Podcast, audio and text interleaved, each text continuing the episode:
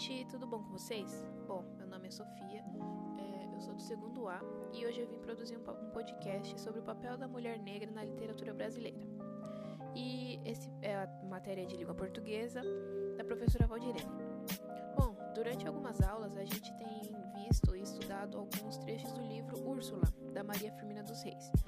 E ela foi o pontapé inicial para falar que o papel da mulher negra na literatura brasileira foi algo difícil de ser levado a sério,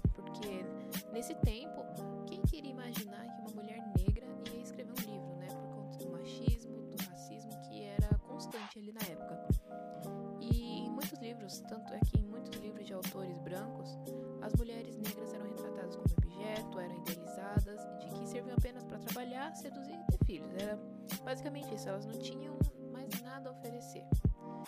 E por muitos anos, a mulher negra era julgada de que não tinha capacidade de aprender, de ler e muito menos de escrever um livro, né?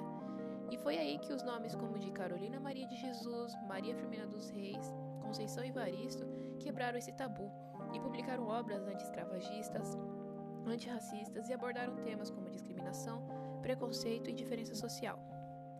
Essas mulheres foram essenciais para a cultura brasileira, porque serviram como forma de revolucionismo, né? protesto e até crítica. Inclusive crítica, né? Foram as provas de que mulheres negras têm sua voz na sociedade, sim. E agora a gente vai. Eu vou falar um pouquinho sobre Maria Firmina dos Reis, né? Porque ela foi a escritora que nós estávamos estudando mais a fundo. Ela nasceu em 1822 e morreu em 1917. Maranhense, né? Nasceu na ilha de São Luís e foi a primeira a lançar um gênero literário nunca visto no Brasil, que foram os romances abolicionistas, que apareciam só, que foram aparecer só anos depois. Além disso, é, Firmina foi a primeira mulher a ser aprovada em um concurso público no Maranhão para o cargo de professora de primário. E com o próprio cargo de professora de primário, ela se sustentava sozinha com a época em que isso era incomum e até mal visto para as mulheres, né? Porque na época todos achavam que mulher tinha que ser sustentada pelo homem e ficar em casa só. E ela quebrou esse, esse outro tabu. É... Era praticamente impossível para uma mulher expor sua opinião contra a escravidão, ainda mais uma negra, né? E foi graças à estabilidade e ao respeito alcançado como professora que abriram espaço para Firmina alcançar sua primeira obra.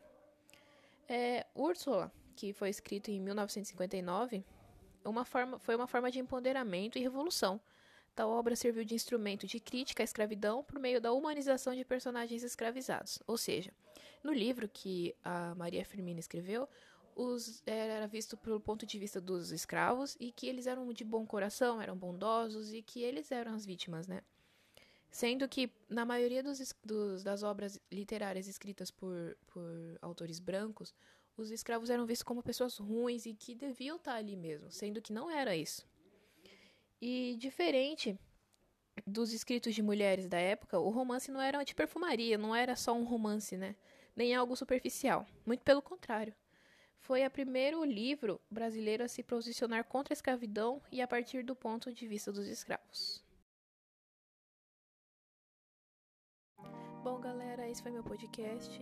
Obrigado por terem ouvido até o final. Espero que tenham gostado e até a próxima.